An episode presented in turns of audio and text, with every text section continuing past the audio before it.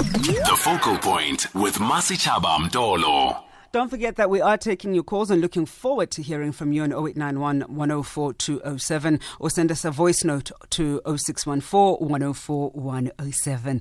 It was such a pleasure to hear KG Mwekezi back on the airwaves again. I know that she sat in for Sishado. Um, I'm not sure if it was the, no, not this Saturday, but the past Saturday. Uh, but uh, to hear her during the week and uh, oh my goodness, really such a pleasure. We look forward to her taking over the the Live Happens slot during this festive season while Pamelo Mudene is standing in for Stephen Grootes. So that is the very, very strong female lineup of uh, SAFM. Really, really looking forward to it. And we hope that you enjoy it because uh, it's all for you. If you're not happy with anything that we're doing on air, please let us know and we'll do our best to try and uh, fix our ways and sort that out. It's 11 minutes after 3. Let's get right into it. Our first uh, of the day, looking at Reconciliation Day, but looking at the roots of Reconciliation Day. We commemorate the epic battle of 1838 that took place on the banks of the Ncome River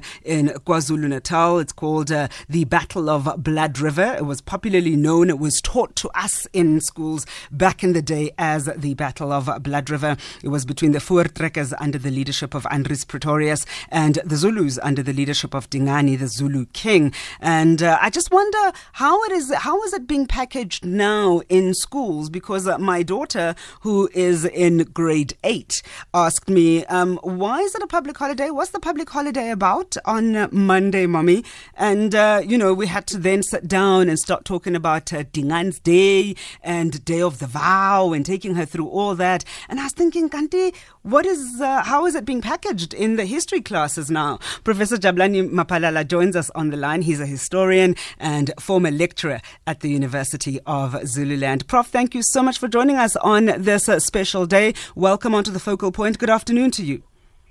Good afternoon. Prof, uh, let's first of all just rewind and look at the battle itself uh, on the banks of the Ncome River in KwaZulu Natal in 1838. It was between the uh, the Boers and um, the Zulu kingdom. Please take us through what led to this battle. Oh, thank you very much. Um, you see, this was an invasion of the Boers, Dutch Voortrekkers from the Cape.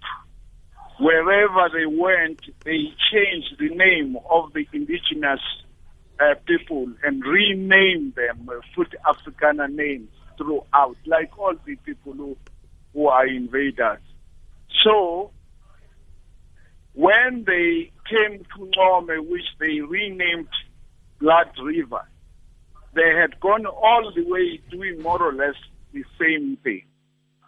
And before that, they stole King Dingane's uh, cattle, and then King Dingane said they must fetch these cattle if they want to get residential sites because people were not giving farms, they were giving residential sites.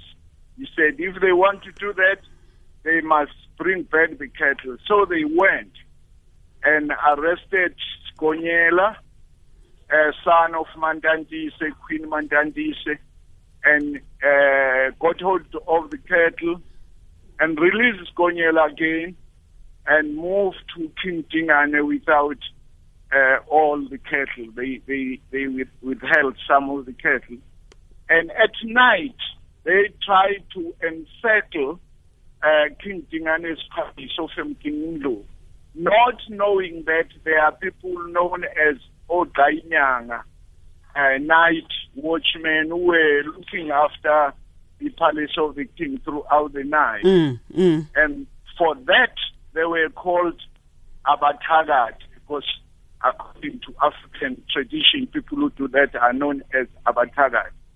So they were killed. They were under Retief and they were killed. They, all their names are there next to the palace up to this day. They were killed. Uh, there's a big monument which was built in 1908. Now, all the other Boers now came under uh, the leadership of Andries Pretorius to revenge uh, that is uh, Encome now.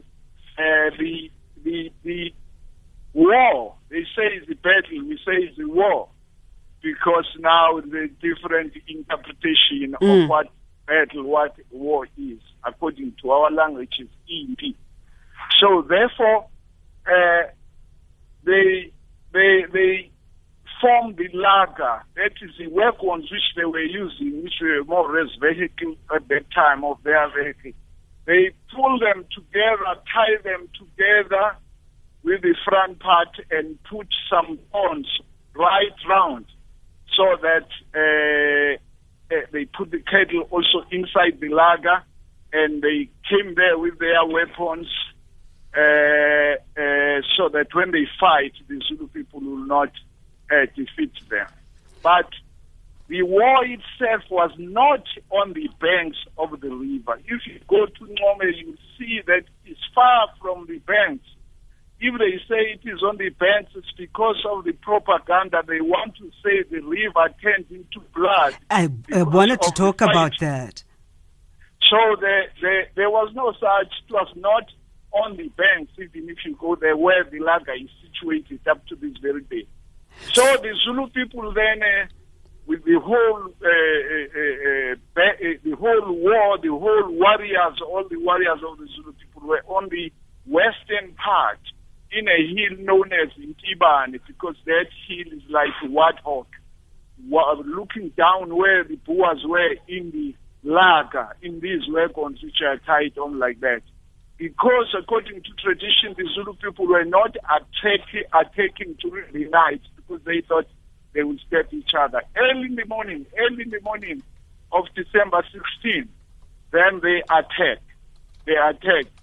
Uh, coming from the western side, moving towards the laager, there is a donga there, a donga, a hole which was there, and there was heavy fighting there, and they, uh, when they climbed up this donga, some of them fell, and uh, uh, when they reached the laager, it was difficult to enter because there were thorns all around and the cattle inside, and uh, the Boers fired shots while inside.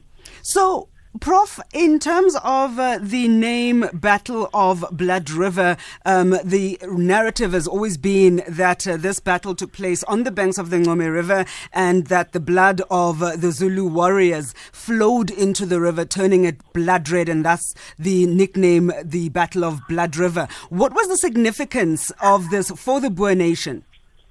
Uh, you, you see, because we're not writing as African people, even now the history has not been changed. It, it was said it will be changed this year. It's, the whole thing is Eurocentric. They were writing everything which will favor them. That because we have prayed, God was on our side. We defeated, uh, they mention any sum. They say three mi- uh, 3,000 uh, Zulu warriors, and we were a tiny number there, but because God was on our side, defeating the heathens inva- invaders, and therefore uh, the river turned into blood, choked with the bodies of dead Zulu warriors. So they wrote anything which will uh, fuel the propaganda, uh, give inspiration uh, among all the Europeans that God is on the side of the Christians because they said they were Christian. So therefore, we not write, and even if we have written, I have written myself many, many books, but they had no chance because we are not in charge of the syllabus. The people who are in charge of the syllabus are still white people up to this day. They, they, they object to putting some things which are out of the way in the curriculum, in the syllabus. Up to this day, you take any syllabus which can pick it up and see how it is, is Eurocentric up to this very day. So because of that, the whole thing was perpetuated, perpetuated that the river turned into blood, the river turned into blood, Mm. and so on. So that that that is a, a, a very important uh, aspect to keep in mind, and the fact that that history has not been changed. After 1994, it was said history must not be taught because it will create confusion in the minds of the people. But afterwards, they realized it is more dangerous if you don't teach history because people don't understand. And then Mm. it has been announced that history will be taught. But we haven't seen anything, as I say, that the curriculum is still as it was. Mm, 25 years into our democracy, Prof, we're still talking about the changing of this curriculum, especially when it comes to the history of South Africa. We thank you very, very much for your time this afternoon, just uh, giving us the background with regards to the battle that took place on this epic day in 1838 between the Boers of South Africa and the Zulu warriors of South Africa. That's Professor Jabulani Maphalala, historian and former lecturer at the University of Zululand. When we return, it's World News Today feature.